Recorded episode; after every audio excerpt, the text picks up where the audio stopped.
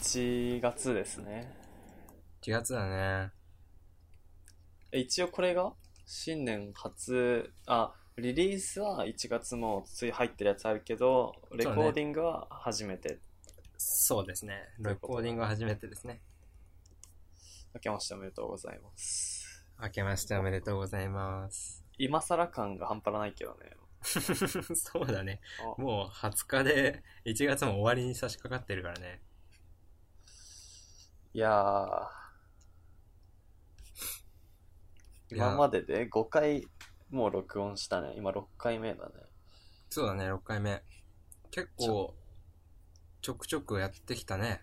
うん、もう、もう10も見えてきたね、もうそろそろ。そうだね、これで半分切って折り返し地点から第一歩って感じだ。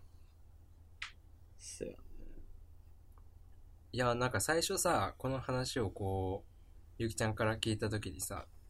どれぐらい続くんだろうと思ったけど、なんか意外にやれるもんだね。まあそんな更新頻度高くないからってのもあるかもしれないけど。まあそうね。あとまあ地味に意識してるように一応続けようっていう。そうだね。継続したいねとは思ってそれる。は大事だね。やっぱ今年はまあなんか、新鮮さも入れるためにやっぱりもうちょっとなんかそのテーマだったりとか、そうだね。ゲストとかもやりたい、やっていきたいよね。うんうんうん。改革をちょっとずつしながら、うん。パワーアップしながら続けてたらいいね。したらもっと味が出るし、うんうん、うん。いい。ね。いいね、それは。やっていきたい。そうやね。なんか、全然違う話なんだけど、うん今日、その、今僕、デュアルモニターを家では使ってるんだけど、デスクトップに。うん。モニターが2つあって、うん今までの配置は、真ん中を、あ、真ん中を、えっと、基準にして、まあ、左右に、左右対称あは的いはいはいはにい置いてる配置だったんだけど、うんうん。なんかそう、僕の中でそれがデフォルトで、なんかうんいろんなとこ見てもデュアルモニターって結構そうだったのかな、なんかそんな感じだろうなと思ってずっとそう置いてたんだけど、うん。なんかもうすぐちょっと一人暮らしをしたいなって考えてたりし、うんで考えてたりで、なんかいろいろ YouTube で、その、ななんだデュアルモニターデスク、なんかもうパソコンデスク配置動画みたいなのをいろいろ見てて、うん、うん。それで学んだのが、やっぱりなんか、その真ん中、あ対照的にその左右に置いちゃうと、やっぱ自分のまっすぐ向いた時の視点が、その真ん中の縁というか、なんもないとこ、そうだそねの。間になっちゃうから、だからつまり、だからか頭をその左かす右か、常にどっちかに傾けていけないから、あんまそれ良くなくて、ああ、なるほそどね。のだから真ん中に一つ置いて、例えば右に置くかとか、左に置くかとか、その上に置くかとか下に置くかとかの方が、まあ一応いいみたいな、なるほどななるんほか論が結構出てて、まあ早速変えたんだけど、いやうんうん結構いいなと思って、今、あなかないかいんだ嬉しい。うんど。へえ。やっぱ真ん中にあった方が楽そうね、なんかメインって感じがして、それでまあやっぱタスクとかもやっぱメインでやるように集中するし、うーん。まあなんか余計なものは全部、あのーもう一つサブの方にねサブにも流してってみたいな、なうんんかいなるほどないるほど感じのタスク切り替えができていいね。えー、やっぱ、まっすぐちゃんとあった方が、な確かにその意識の違いってのもあっていいね。うん。でもなんかデュアルモニター本音を言うと結構飽きてきて、飽きるあとか、のーなんか、もうデュアルは十分体感したから、今はもうなんかやっぱ一個でっかいめちゃくちゃいいモニターを置きたい気分が半端ないんだけどね。なるほどね。あの結構そそういう派も多多いらしくて最近。らしいね。なんか、ちょっと聞いたことあるわ。どでかいやつ一個バーンって置くやつでしょ。そう、なんか憧れちゃうよ ね。で、まあそれと同時に、なんか今日、その、まあ学んだのは、な誰かが言ってたんだけど、まあ人の、もうだいなんか結構研究とかでも証明されてて、まあ人が幸せになるには、その楽しいことを増幅させるんじゃなくてやっぱりネガティブなことを減らしていった方がどんどん幸せになるっていうのをもうなるほどなるほどんかもうそういう研究があるらしくて面まあ白い。だからその自分が欲しい服とか自分が欲しいものとかもなんかもう別にいらないけど、そこ足せば嬉しくなるみたいなものよりはやっぱなんかその何かが使いにくいからそこを直すために買うとか何かが嫌だから買うとかの方が一応幸せには近づくっぽくて、まあ、なんかああうんなるほどねっていい感じのしてなんか考え方になりそうだなって思ったほうほうほう下は、どんどん上に上げてった方がいいってことか。最低ラインを。そうねまあやっぱまあそうやねネガティブ減らしてった方が、まあ、確かに体感するよね幸せをそうだね。嫌なことがないって確かにいい生活だね。うん、しかもなんかさ、なんかいら、なんか別にいらないけどとりあえず買うとか、あんま、いや本当に嬉しくなかった、なったかとかあんまわかんなくないそういうの確かうに。ーん、確かに確かに。まあ確かになと思って。それ面白いわ。そう。いらないものをなくしていくんじゃなくて、あれか。ダメな部分というか、ネガティブな部分を改善していくのか。なるほど。そう、の方がいいらしいよ。なんか、まあ、そうなるとなんか、確かに、それ理解できるし、なんかそうなると結構やっぱなんか本当に買うとか、なんか欲しいものって変われ、変わってく、変わってきた、変わってきたね。ああ、そう考えだるとね。結構その、タス、タスクを、タスクっていうか、課題を解決するための買い物になってきそうだね、結構ね。うん、でもその方がいいなと思って。ああ、幸せ度はあるな。こう、すっきりするね。うん。買った時に。なるほど。ちょっと気をつけてみよう、それ。面白そう。まあ、片付けたり、その、捨てたりとか買ったりっていうのはやっぱもう、こんまりしかないっすよね、最近は。こんまりの推しがめちゃくちゃ強いらしいじゃないですか、ゆきちゃんさん。いや、こんまりね、いいよ、結構。面白いね。僕もこの前あれだよね、一緒に会った時にさ、一個見ても、見させてもらったけどさ、そうそうそう。あこんまりってあれよね、その片付け、の魔法、そのまあ片付けそう、なんだかお掃除、片付けコンサルタントみたいうんうなんうんうん。人で、その人がなんか、ネットフリックスでオリジナルの賞を今持ってて、うんうんうんまあ、アメリカでめちゃくちゃ流行ってるっていうもので、なんかもう本当にネタにされるぐらい、もうすごいもう流行ってて、それ結構驚きだけどね、なんか、あのー、うん、まあ、この前も言ったけど、一時期というか、まあ、割と5、6年前以いかな。4年ぐらい前に結構一回流行ったような気がしたんだけど、それがもう一回こう、まさかアメリカとか海外でこうブームが来るとは思わなかったな、僕は。うん、やっぱネットフリックスってのが大きいよね。うーん、うん、うん。なんか、そう、なんかコン、コンマリング、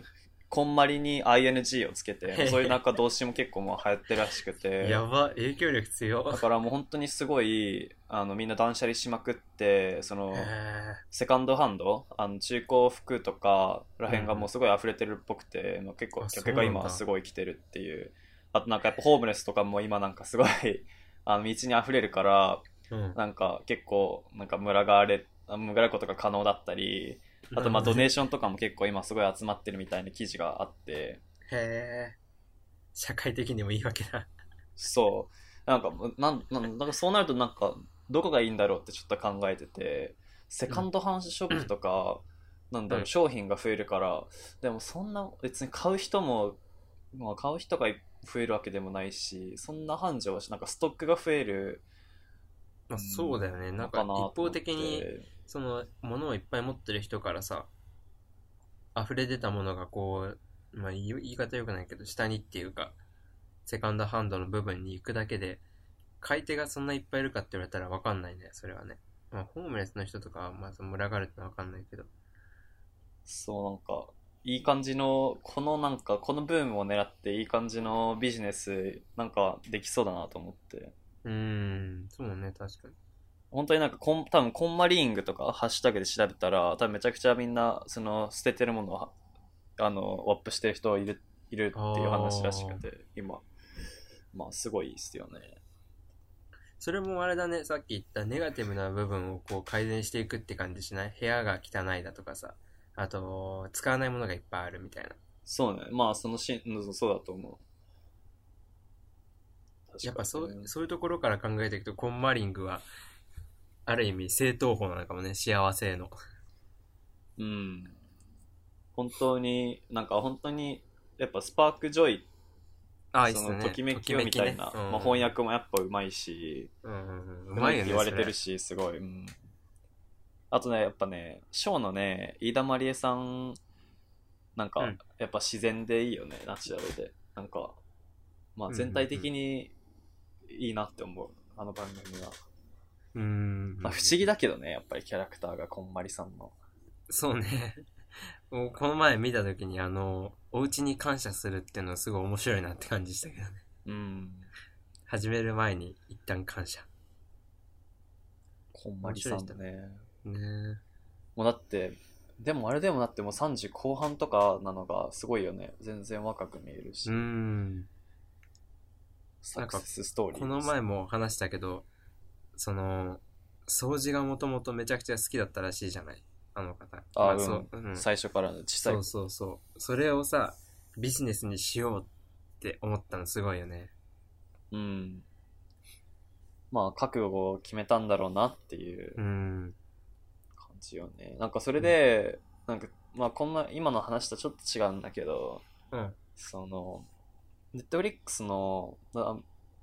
ジージ君が見た時に気づいたかわかんないけど、うん結構なんか、その、ありがとうとかいう時に、うん。手を、手を合わせるんだよね、こんまりとか。ああ、そうだね。うんうんうん。なんか、日本、日本人さ、日本にいる時別に手合わせないじゃん、ありがとうとか。合わせないね。うん。なんか手を合わせることってなんか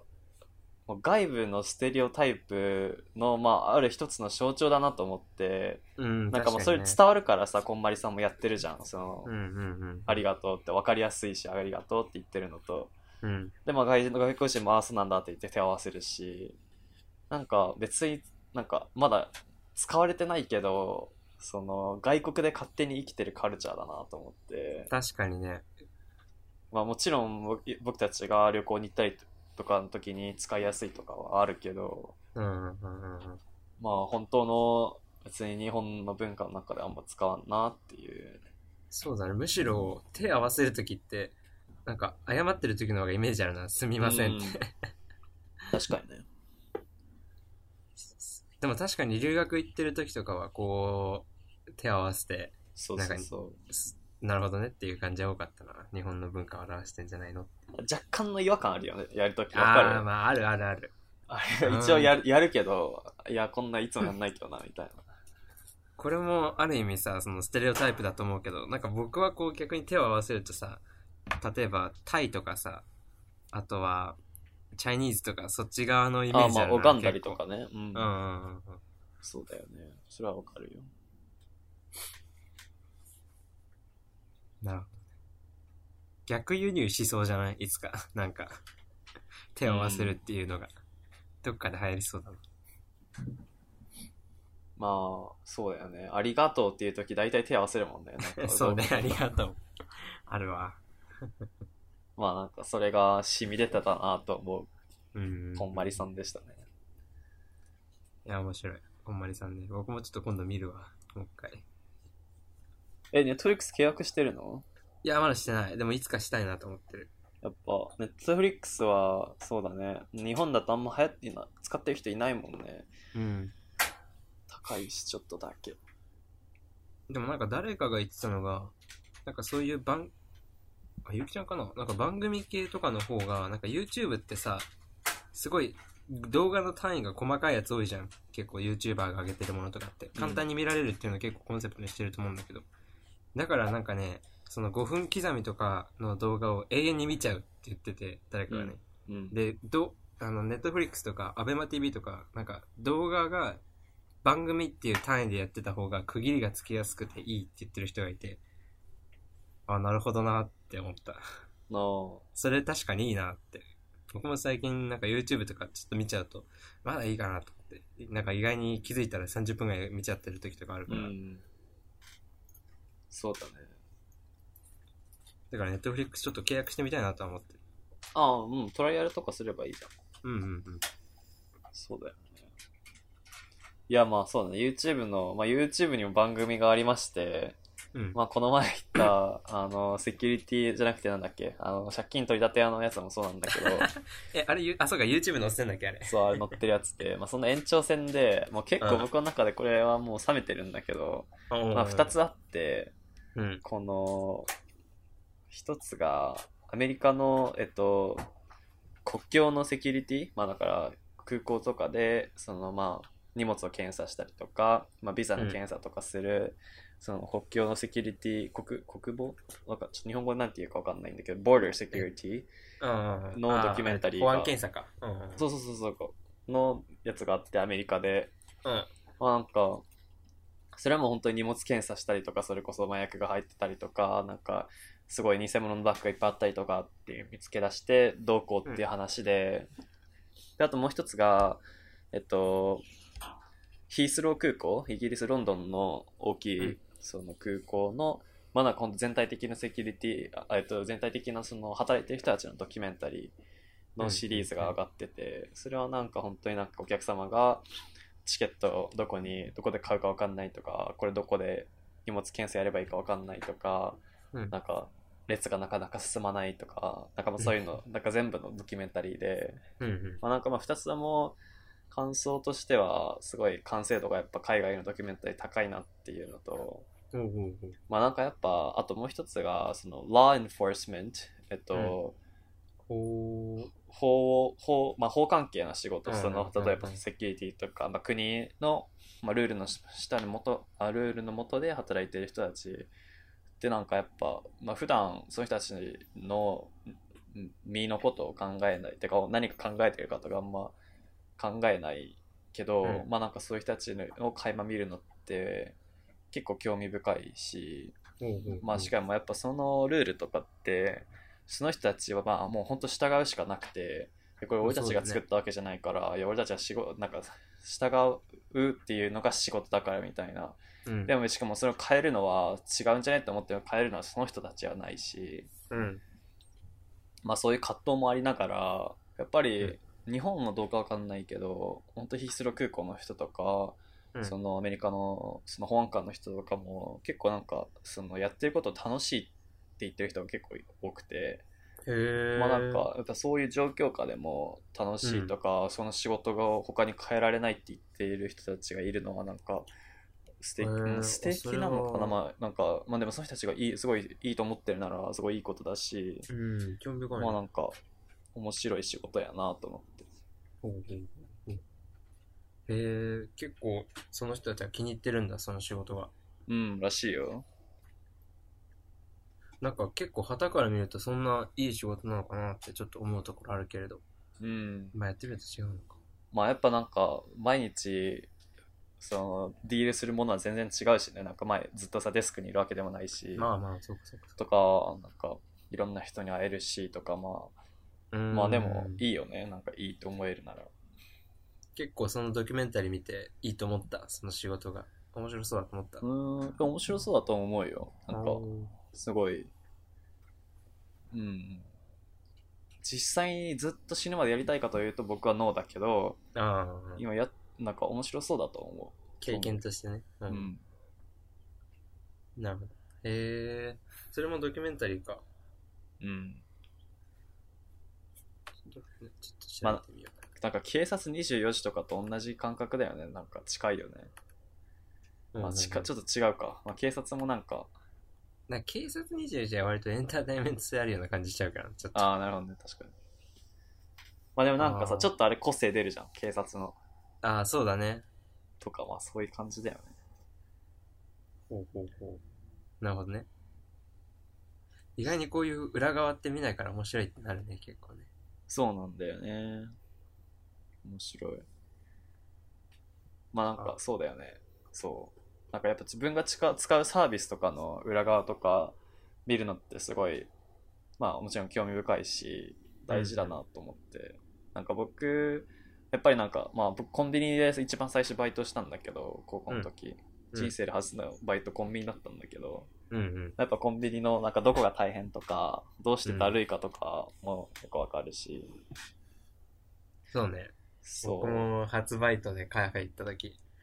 ああ、こういう結構力仕事なんだなーって思ったとこもあるわ。やっぱねいいよねそういう経験もうん、うん。いいと思さて。そうね。うセンター試験あったね確かにそう、センター試験がちょうどこの前あってさ、はいまあ、はないんかちょっとこれで話そうかなって思ってたのは、まあ、ふちょっとあったんだけど、一つ面白いなと思ったのはさ、なんか毎回毎回さ、センター試験って、すごいネタ提供してこないっていう話。見た見た今回のセンター試験のやつ。人参あ、そうそうそうそう、人あ参ーの。人参僕なんかよく文脈がわかんないんだけど人参だけなんかいっぱい回されてきたツイッター になんかあれ、英語のリスニングで、なんか内容は、なんか、すごいどうでもいいっていうか、新しいキャラクター、なんか私たちのプロジェクトに対して、新しいキャラクターが必要だよねっていう感じのお話で、こう、なんか、人参とリンゴとキュウリと、なんだっけな。うんと、ちょっとごめんなさい。確かブドウだったかな。ブドウに目と鼻と口と腕と足がついて、こう、なんか、すごい、クレイジーな写写真というか絵があってさ。なんか毎回そういうなんかよくわかんないけどちょっと狙うような感じがあるなと思って。僕らがセンター受けたとしてはちょっと思い出せないけど、なんか一つ思思い出せるのは、前にあったのがさ、国語の話ですごいわけわかんないけどよく笑う家族がわーはははは、あははははって書いてる文章があるみたいなのがあって、うんだから毎年毎年このツイッターよくなんだろう文化的にツイッターっぽいんだけどツイッターで流されるような回されるような写真だとかさあと文脈がよくあるなと思って、うんまあ制作者の意図が全然読めないなって思ったのとまあ、せまあバ、バズらせはしようとしてないし、さすがに。してないとは思うけどなんかあ難しいよね。どなんかどういう意図で作ってんだろうなってなんか まともな問題作ろうと思えば作れると思うんだよいくらでもまあ確かにね。そこに人、人ネタ入れてくるのが、なんあかーセンター試験チャーミングだなって思うところで。 あともう一つあれだね。チャーミング。あの、なんだっけ。今年も不正の人がいたらしくてさ、へ、えスマホで不正してたとか言うんだけど、ー、なるほど。いっぱいいるのいや、そんないないかな。多分まだ摘発されたのは確か6人とかだった気がするけど、うん。まあなんかセンター試験ってさ、すごい、その高校時代をこう振り返ってみるとさ、すごく比重重いよなって思って。なんか高校の、ごめんね、高校のあのー大学受験っていう時を考えるとさ、僕はまあ割と、すごい真っ当な受験生だったんだけど、まあ国公立だしね。うん、すごい、大学、大学が決まるじゃん、センター試験受けると。うん。まあ、私立じゃない限り、私立でセンター利用しない限りは。うんで、めちゃくちゃ緊張するわけよ。なんか、その時になるとさ、大学のセンター試験って、もうそれで人生決まるんじゃないかって、めっちゃ思うんだよね。うん。受験の時って。でも実際、大学とか入ってみたりするとさ、意外にこう、世界って広いし、自分の幅も広いし、何やってもいいんだなって思うとこあるし、実際あの、受験で実際、残念ながら落ちちゃった人が友達にいても、その人たちって結構、それなりにその大学で楽しんでたり、そこで新しい派遣したりしてて、やっぱ高校生って結構視野、視野狭いなってすごい思ったんだよね。まあ、狭いよね。なんかそこをさ、もうちょっと広げてあげたいなってすごい思うんだよね、高校の時って。でも逆にあの閉ざされた空間だからこそ、まあ文化が成り立つのももちろんあるよね。まあまあ、なん確かか昨に。日とかあるうん友達、中国人、まあアメリカで会った友達なんだけど、うんうんうんに会ったんだけど、うんなんかすごいやっぱり日本のその高校とかハイスクールとかの文化にすごい憧れを持ってて、へーやっぱりなんかそのアニメとかで、まあーあもちろん見たらしいんだけど、ドラマとか、うんなんかああいうのがやっぱあんな特徴的にずっとずっとなんか同じ感じの伝統的ななんか高校みたいな題材でなんかコンテンツがどんどん生み出されるのって、確まあ、かあんに。だけもしかしてまあ閉じてたからかもしれないよね。ああ、高校っていう文化圏が作られるっていうことか。うんうん確かにあるね、それはそれで。もう僕たちは普通になんか普通に入学して、まあ、普通当たり前でしたみたいな感じで卒業したから、うん。あん全然わま感かじんなないいねけど、確かにそうか。当たり前ってやっぱ見にくいね。見えないわ、結構。自分じゃ。そうねでも、なんだろう、これを受験生が聞いてるかは知らないけど、そんなにセンター試験、まあ大事だけどね、大事だけど、そこまで人生において大事かって言われたら分かんない部分はあるよね。そういう、お受まあ別験とかにねまあ。そうね死ぬわけじゃないしねそう、死ぬわけじゃないし、別にそれで落ちちゃったからどうのってわけじゃないしね。もちろんもちろんす ごいマイナスな、マイナスな応援の仕方だけど。ダメだった前提 ね。そう、ダメだった前提の話してるけど。もちろん受かったらそれはすごい喜ばしいことだけどね。そう。 面白いよね。センターのあの会場の雰囲気とか面白いよね。ああ、すごいね。すごいピリピリしてるね。楽しいよね。多分、8割ぐらいマスクしてるからね、み んな。そう。そうだね。 あの、朝電車に乗ったら絶対こいつセンター行くぞ感ね。いるいるいる。絶対この時間センター行くやろ、お前、みたいな。ね。あ、そうや、僕が、僕のさ、父親がさ、なんか、あの、大学の関係者なんだけど、うん。で、試験やってる人なんだけどさ、いやん試験やってるっていうか、まあ、まあ、なんか、大学関係者だから、大体試験のこう状況とかわかるんだけどさ、うんなんか今年、インフルで、なんか受けられなかった人っていうか、追試の人が多かったらしくて、てか、ああ、マなジるでほど。そうそう。てか、いつもはほぼ0人とからしいんだけど、今年なんかえ6人とか出てたらしくって。え、それでもそっから6人なのまあ、それでも6人らしい。いえ、全国でってことや、全国でじゃないよ。ああ、そそうのいうことその大学で受けた人あが、なるほど、なるほどね。あ、なるほど、なる多分1000ちょいぐらいいんのかな。ほど。なるほど。それでもさ、0から増える、1になるって結構じゃないまあ確かに確かに。だだから今年のイン、そっか、うんまあそうね、流行流行ってるもんね。ちょうそどう、イン今年のインフルの強さをちょっと感じたね、そこで。そうね。インフルが強いのかななんかたまたま時期が重なったんじゃないあ、そういうことかな。確かに、それは可能性あるか。まあでもちょっと時期長いけどね、それにしても。うん12月の終わりぐらいからずっとだから、うん、うん、うん、うん。まあでもそれでも1ヶ月経ってないか。まあでも、そうや。そっか、受験時期だもんな、今な、1月で。まあ、あの時もあったね。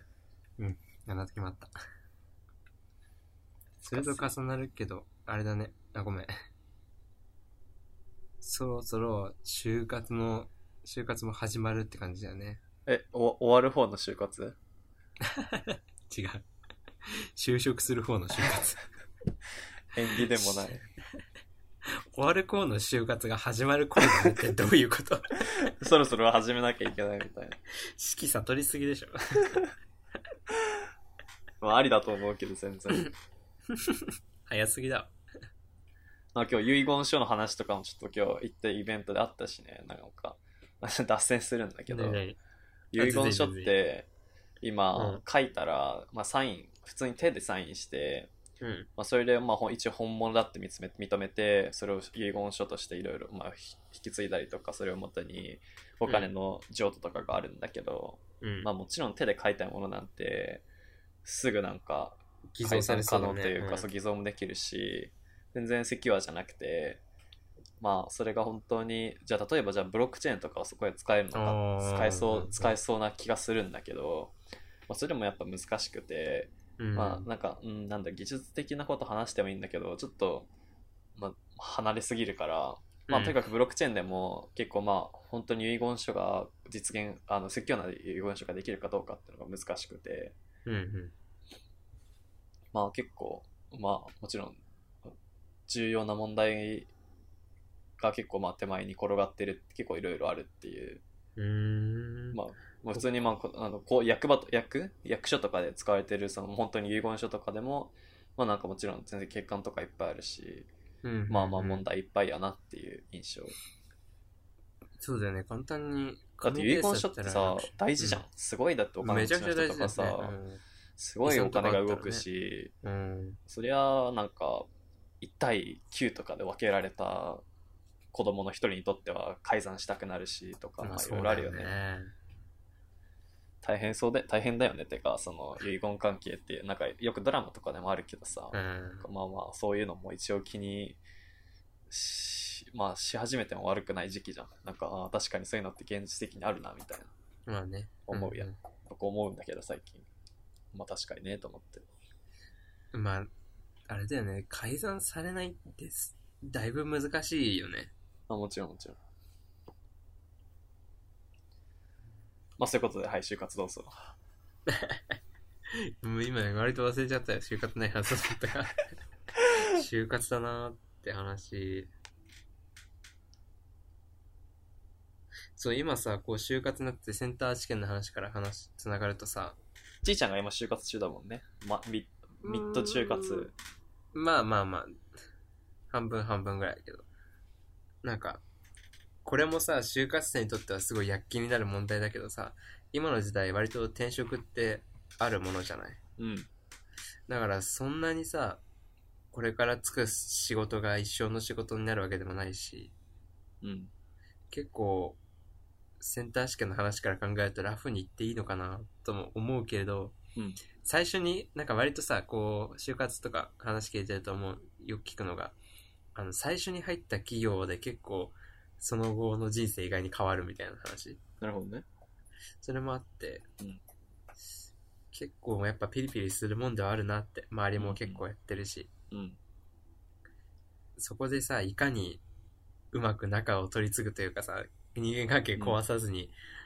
こう、うまく話をしていくっていう技術難しいなって思ったんだよね。うんっていう話。なんだろうね。その、まあ確かにね。一番、なんか、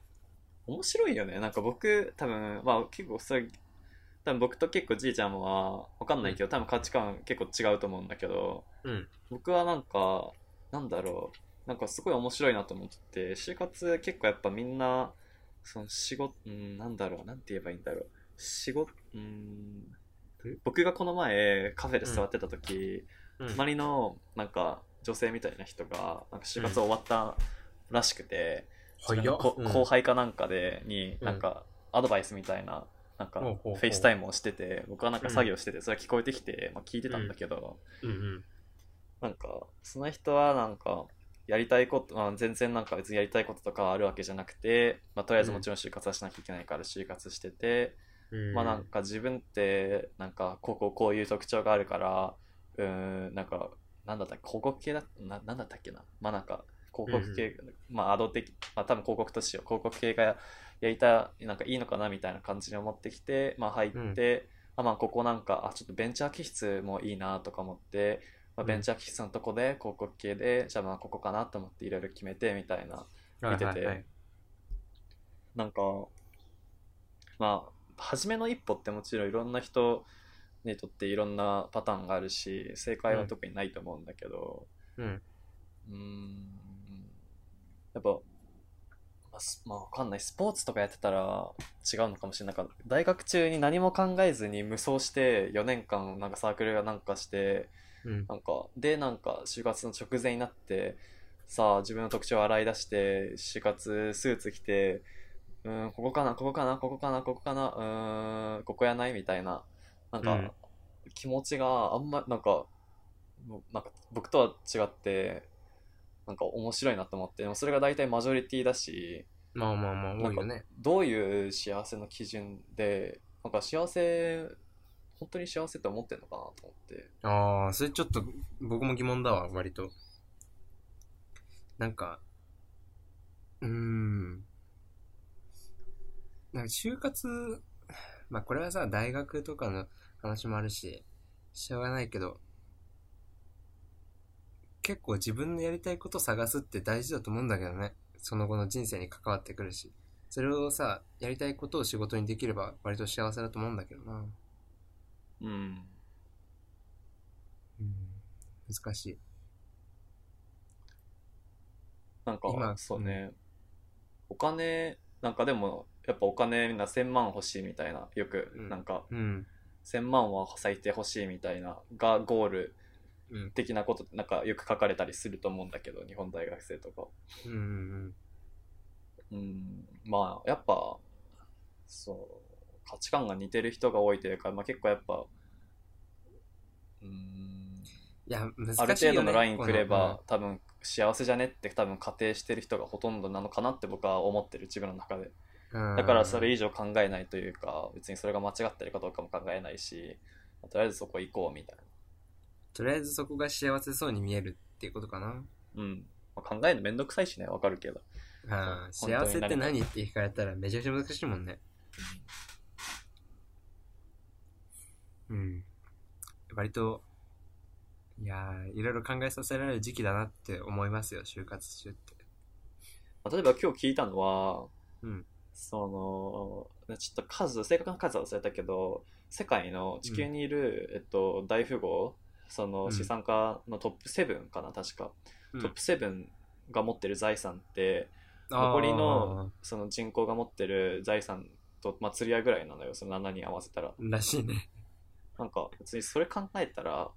本当に金だけが欲しいんだったら金稼ぐことが楽しいんだったら、まあ、その7人のトップ7を目指すことが多分一番幸せだと思うし、うんそうじゃないんだったら残りの人たちで物々交換したりビジネスややることになるんだからなんか別に上を目指す気がないんだったらなんか自分の本当のなんか楽しいこととかうん幸せなことをなんかま見つけてそれだけ死ぬまでやってた方が楽しくねって思った。なるほど、なるほど。突き詰め、その、なんか自分の幸せの軸を見つけて、それを突き詰めて本当に幸せか、お金が幸せだと思うって人は、そのトップ7に入って幸せかって思ったら割と違ったりするのかもしれないね。うん。まあなるほどもちろん一概に何とも言えないけどね。そうね700万、あの年収あれば、アメリカの調査だったかな確かアメリカなんだけど、700万、年収700万、750とかかなぐらいあれば、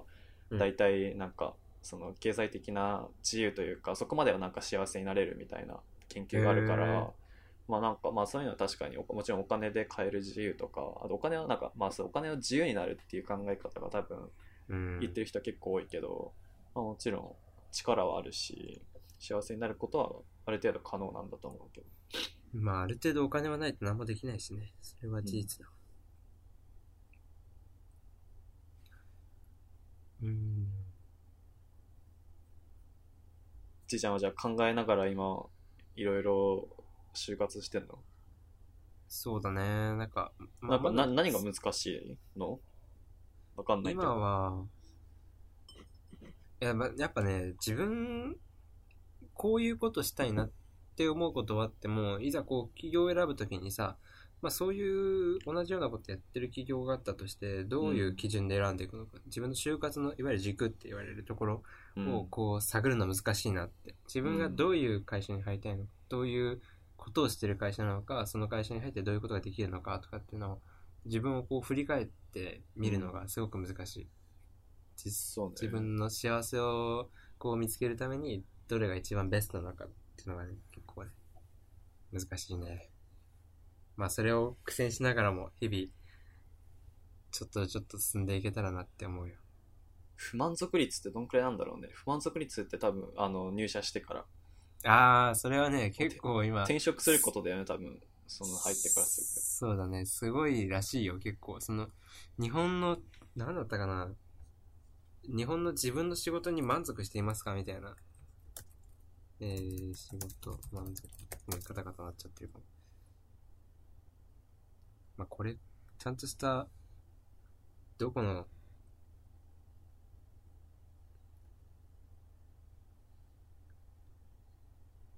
インディード社か。インディード社の調べだから、ちょっとちゃんとしたものかわからないけど、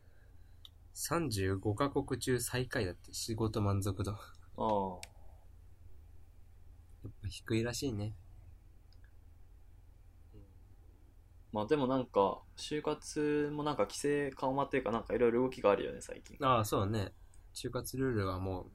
う、厳格に守んなくていいんじゃないのっていうやつあるね。ままああ、それ改で革しつつ、それで一応どうなるかはちょっと怪しいところだけどね。それが、就活生に対して、その、幸せとかそういう尺度に対してのアアプローチがあるかって言われたら、怪しい部分はあるね。うん、もちろんもちろん。そうね。割とあれは企業側にメリットがあるとか、デメリットがあるとかの話だし。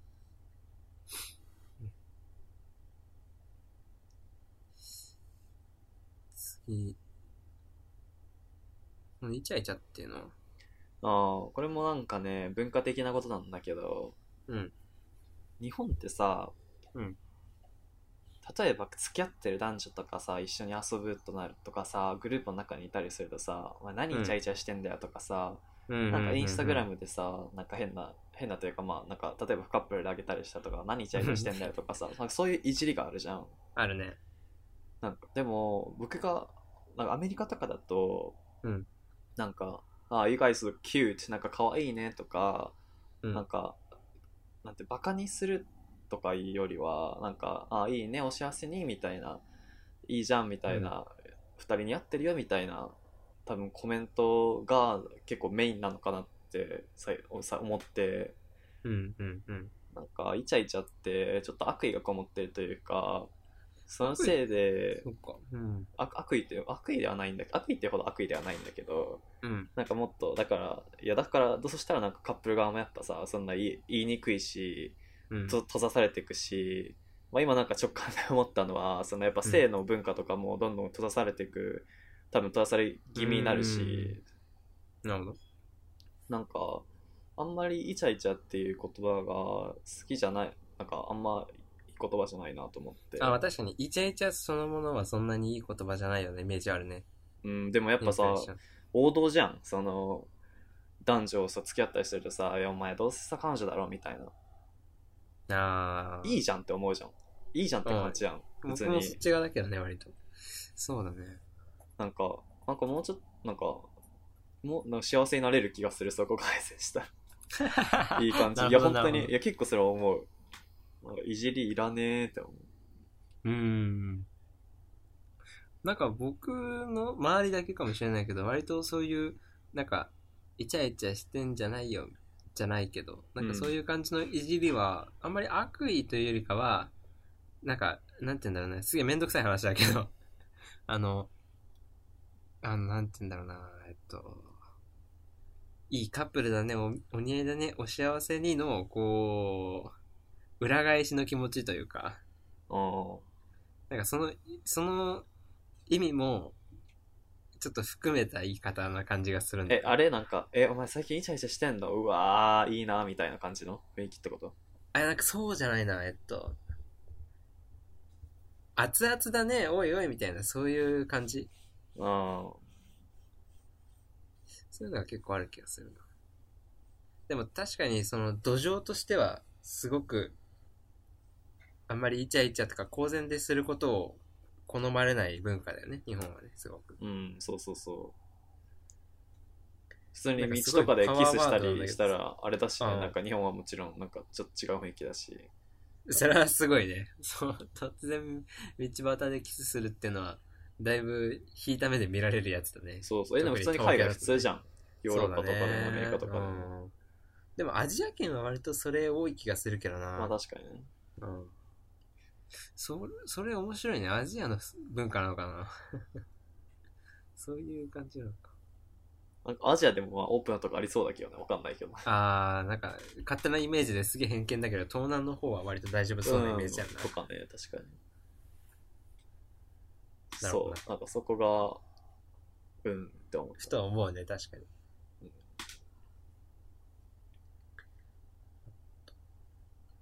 た。そう、最近、最近というか、もうやめちゃったんだけど、オーディオブックを試してみて、うん、うん、うん。なんか、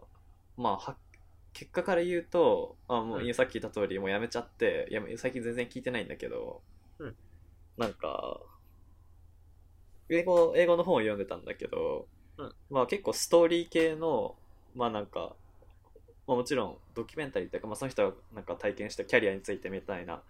本で、あえっと、その本を紹介すると、クリエイティブセレクションってやつで、うんクリエイティブセレクションって、アップルの創業期に働いてたエンジニアが書いた本で、まあ、そこには、なんか、えっと、スティーブ・ジョブズの本当にどういう性格人格だったかとか、どんだけ過激だったかとか、どうやってそのデザインプロセス、どうやってデザインを選んでったりとか、やり直したりとか、どっちがいいとかっていうテストをしたりとかっていうことを細かく書かれてる本なんだけど、うん。まあ、そういうのって結構あんま絵とかも少ないしなんうかん聞いたりするのいいなと思って、あなんかおすすめされしてるポッドキャストもあって、うんまあオーディオブックで聞いてみたんだけど、うんあそのオーディオブックはその著者が話してるやつでオーディオブック、うん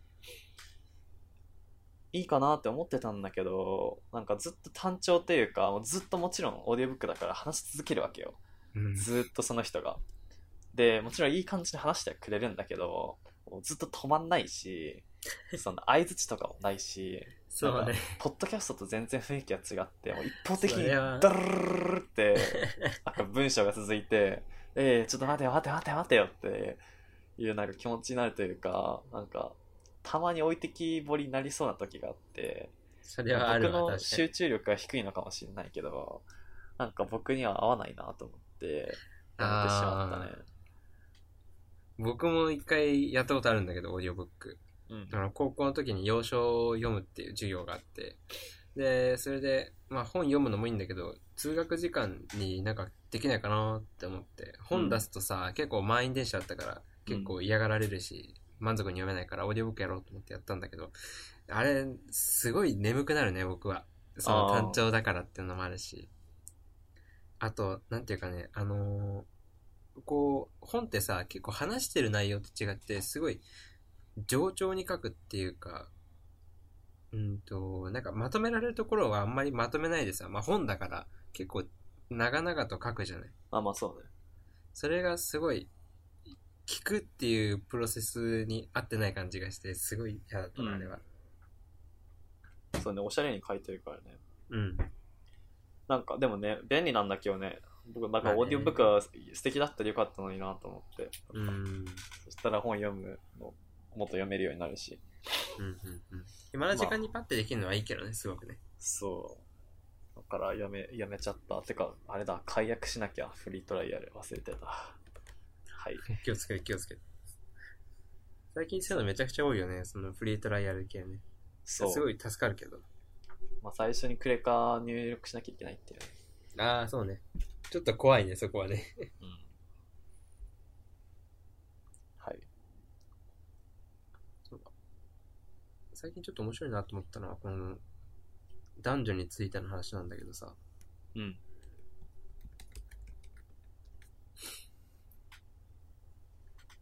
なんかね、この前ちょっとツイッターで回ってきたのかななんか、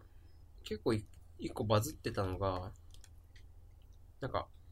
女の子、あ、じゃ男の子の話か。ちっちゃい男の子の話で、うん。で、その子が、あの、病院に行った時に、なんかもともとちょっと可愛い系が好きだった女の子、あ女の子じゃない、男の子だったらしくって、男の子が可愛い系が好きだった。はい。そう、可愛い方が好きだったの。うんそれで、なんかね、あの、ピンクのスリッパを選んだらしいのよ。うん教員ってよくスリッパあるじゃない。うんそしたらおそのお母さんが怒って、男の子なんだから青履きなさいって言ったのに対して、そこにいた看護婦さんがちょっと、看護婦かなまあなんかヘルパーかわかんないけど、その人がちょっと、どうなんだろうって思ったのをツイッターに載せてたのが、ちょっとバズっててさ、へえ。結構、最近はさ、あのーまあなんだろう、ジェンダーマイノリティとかさ、うんすごいホットなワードっていうか、LGBT とかも含めてうん出てきてさ、割と改善されてるとはいえ、やっぱりまだ、まあ頭固いって言うと言い方悪いけど、結構男は男、女は女、その人男のその、いわゆるイメージ強く確かましくかっこいいっていうのを貫きなさいっていう人もいるんだなっていうのを思ってさ、うんなんか多様性を認めるっていう行為においてさそういう人たちも認めることをしないと多様性は認めてないのかなってちょっと思ってうん。そこが難しいなってすごい思ったんだよねその男女の話を見て、え、それさ、うんバズってどういう反響が多かったの反響はなんか明らかにえっとそのおん可愛いのを好きな男の子をサポートする要はえっと男の子なんだから青いの選びなさいって言ってるおおんお母さんを批判してる人は多かったうん、なるほど。だからやっぱ世間っていうかねまあツイッターだから分かんないけどうん。あの結構変わってきたなとは思うねそこら辺ねまあ僕もまだ22歳22年しか生きてないけど21年かまあいいやそうね。まあ、時間はかかるけど、変わり始めてはいるかもね。そうだよね、すごくね。うん。まあ、てか、なんか本当にこのうん数年だよね、本当に。まあそうまだあ、ね Me す Too ごはいね違うか。まあ、なんかまあ、いろいろやっぱ運動が、あのーなんだっけ、あの、虹色の国旗のさ、ムーブメントとかもいろいろあったうんうんうんし、あったね。すごい。すごいよねいろいろある。ねそういうのちょっと話違うけどさ、ちょっと今ふと思い出したのが一個あって。なんかね、あのーすそういう最近変わってきたよね、みたいな話にも含まれるんだけど、うん。あの、偏見みたいな話でさ、その、日本ってさ、海外に対する偏見強いところあるじゃない、割と。うん。いい意味でも悪い意味でも。うん。でさ、最近なんか、オリンピック向けてるのなんか知らないけど、やたら多いなってものがさ、やっぱ日本すごいよね、みたいな番組とかさ、あと、海外から見た日本みたいな、うん。うん。すごい日本中心的な番組とかさ、記事とか、記事はそんなないか。まあなんかそういうの多くてさ、うん。僕なんか割と結構あれ苦手なんだけどさ、うん。あれ結構多くない最近。いや、最近ってか元からじゃないなんか、元からだっずっけとさ、ずっとだってさ、テレビとかでもさ、うん。なんあか外国行ってさ、なんか日本のなんかいいところを見つけたみたいな、あー。日本ここ良かったみたいな確かにあっ番組とかめっちゃあるじゃん。ずったとか。うんうんうん。わかんテレビ見ないあんま。僕あん昔最近もそんな見てはいないけどなんか結構あるよなって思って昔からあったから結構僕うん僕の印象昔から、なんかそれ一つのなんか、ななんでバラエティネタみたいな感じだと思ってた。まあなんかでもそういうの好きだよね。まあもちろん、まあいい気分になるなるのかな なると思でも一回さこうスウェーデンって行ってみてさ別にそんな日本の印象、まあ、悪いわけじゃないけどなんか割と最近は中国の方が強いからさう。うん。普通に中国人って間違われることの方が多いしさあ日本だからといって、あ、そうなん、日本ね、みたいな感じも結構多くて、別にそんな、なんか、日本すげえ、日本すげえよ、みたいな、そういうのって、ちょっと過剰じゃないのって思うとこあるんだよね、すごく。え、中国人って間違われるってどう間違われるのどういう状況で間違われるの僕は、うんとね、一個あったのは、どうだったかな、どっか旅行行った時に、多分酔っ払ってる人かな酔っ払ってる人とか、まあ、その辺の集団に、すげえ、ニーハオ、ニーハオってめっちゃ言われたのを覚えてる。ああ、それでも結構レイシストだね、それ。まあね。僕だってアメリカ行った時一回も思い出せる限り一回もなんか人種間違えな間違えられたことないよ。あの間違えられたことないっていうのは、やっぱ勝手にアシュームしない、勝手に仮定しないというかみんな、どこから来たへのーって最初聞くって、もちろん下手にそんなさ、どこでしょってやっぱ言うのから始めるんじゃなくて、うんまあもちろんアメリカってやっぱいっぱいいるしね。なまあ、んアかメリカのフードも結構ありそうだけどね、それ。そう、なんか、だから全然そういう経験がなかったから、まあだからヨーロッパがやっぱそういうの強いの強いのかなと今思ったり、うんうん想像できるけど。うん。うんと。まあてかすごいどうでもいいことなんだけど、まあどうでもよくないんだけど、うん最近結構、ああ、むずいねっていうことが多くて、うん。いやー、ほんと難しいわって言ったらさ、まあ、難しいことっていっぱいあるじゃん。あ難しいことだっていっぱいあるのよ。なんか難しいことばっかりでさ、うん。でむずいって言うのすごい簡単でさ、うん。むずいって僕言うもの一人すご言いいがちなんだ けど。そう、うんなんかむずいめちゃくちゃ連呼しちゃうんだけど最近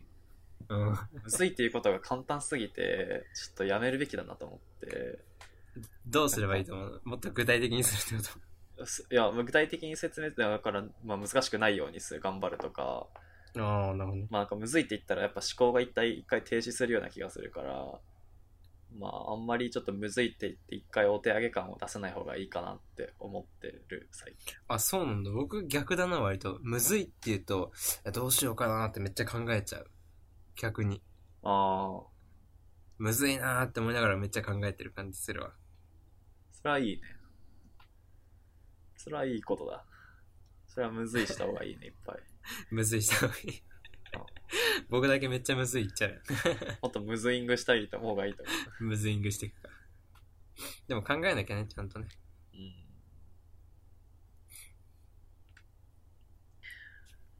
まあ、あとはあと、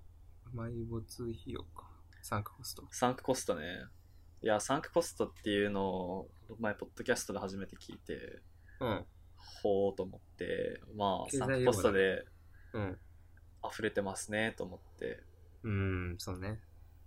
何かをし始めて、もうなんかやめるこんだけやったからやめられんみたいな、うん。とりあえず行くかみたいな。うん。ことってやっぱいっぱいあってまあそれこそなんか本当に服とかもそうだし、うん一回買って、もう買ったからしょうがないから、まあ、やるとか、うんでもやっぱ優秀な人とか優秀な会社とかって例えばメルカリとかさ、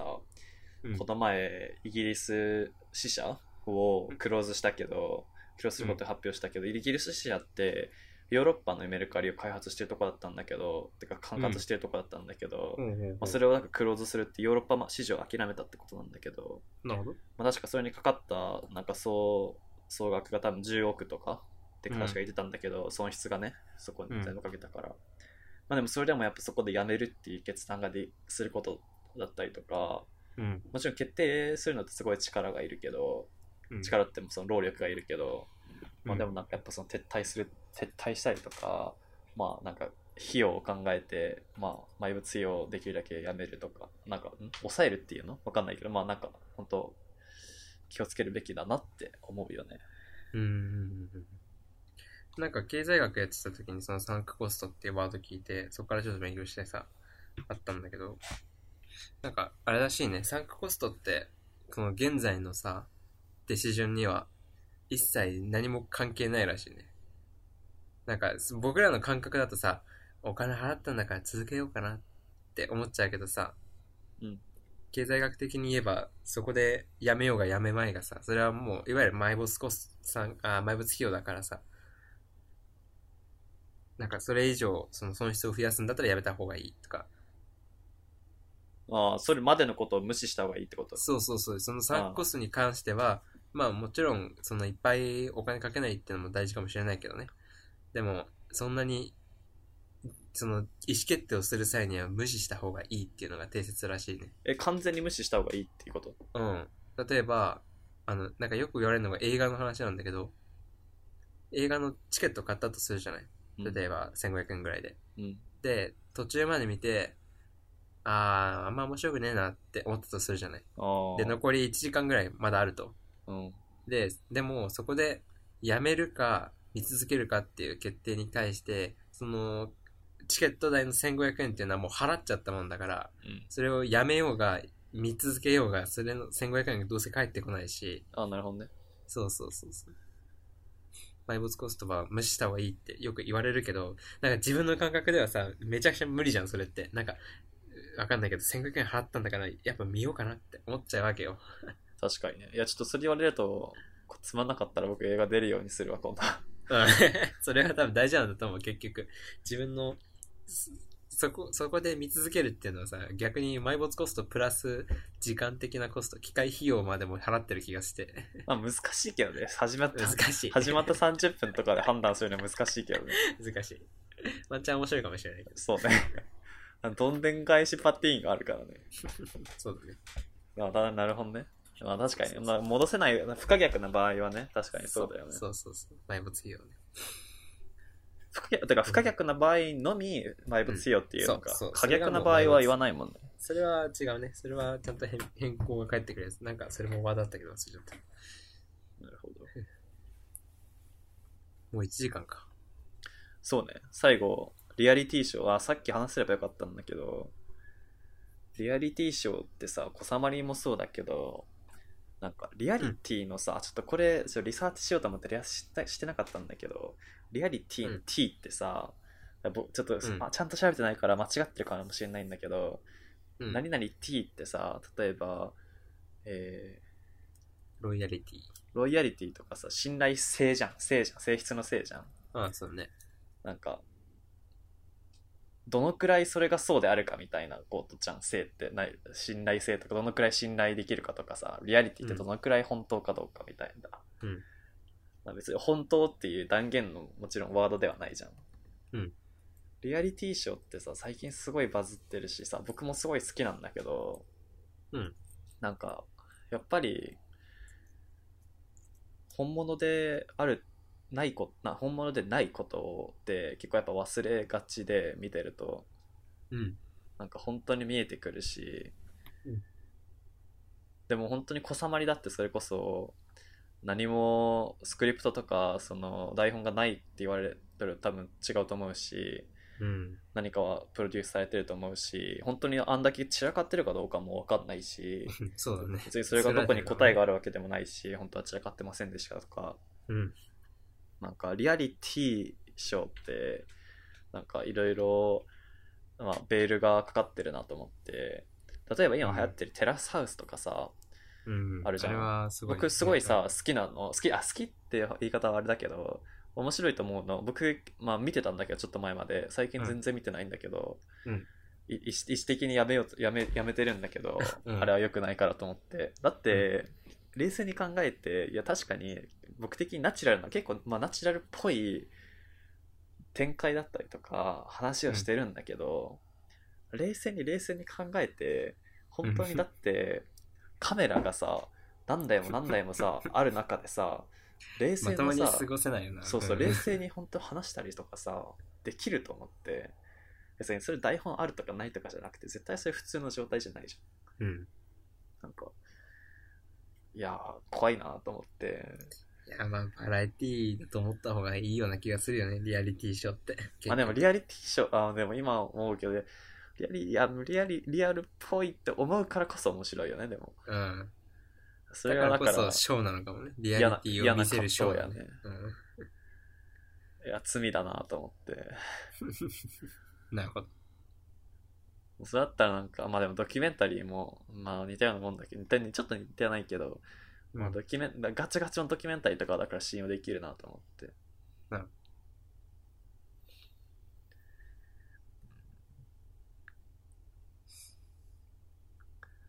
こんなもんかそうだね。 ?1 時間。すごいね、きっかり1時間ぐらいだね。本当だね。では、この辺で、 そう。結構いきなりだ けど。ごめん。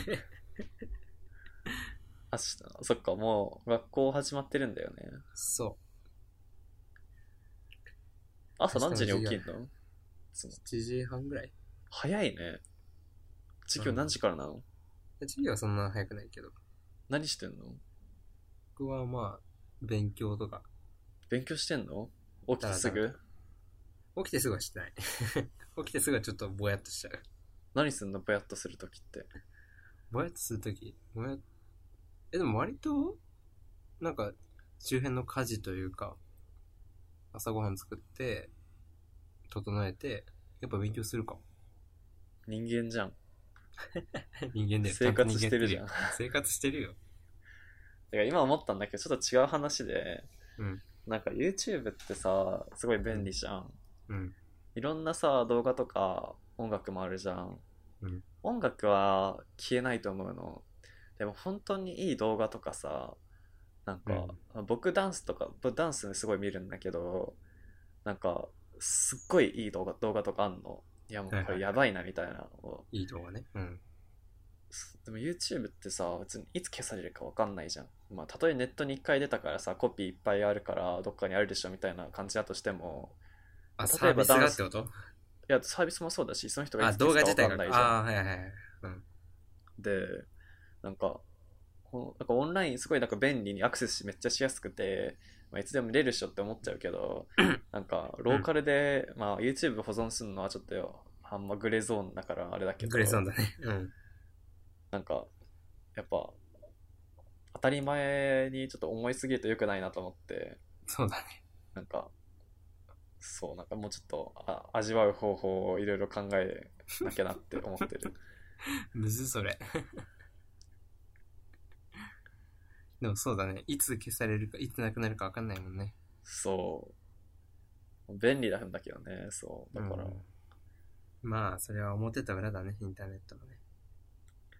なんか保証みたいなもんだよね。なんかほうんなんかいつ壊れるか分かんないものに一応保証かけとくか、まうんあ、とりあえず見て壊れるまで待つかみたいな。まあまあま YouTube の場合、保証かけたらそれはちょっとグレーだからね。あ。 えーと、保証かけるとは言ってないからね。僕はまだ。 そうね。まあそんな感じですね。じゃあ、ま1た、月初は近こいんうなもちんでにした。そうだね、近いうちにやりたい。おっすまたあやりがとうりまごしょざう。いました。ありがとうございました。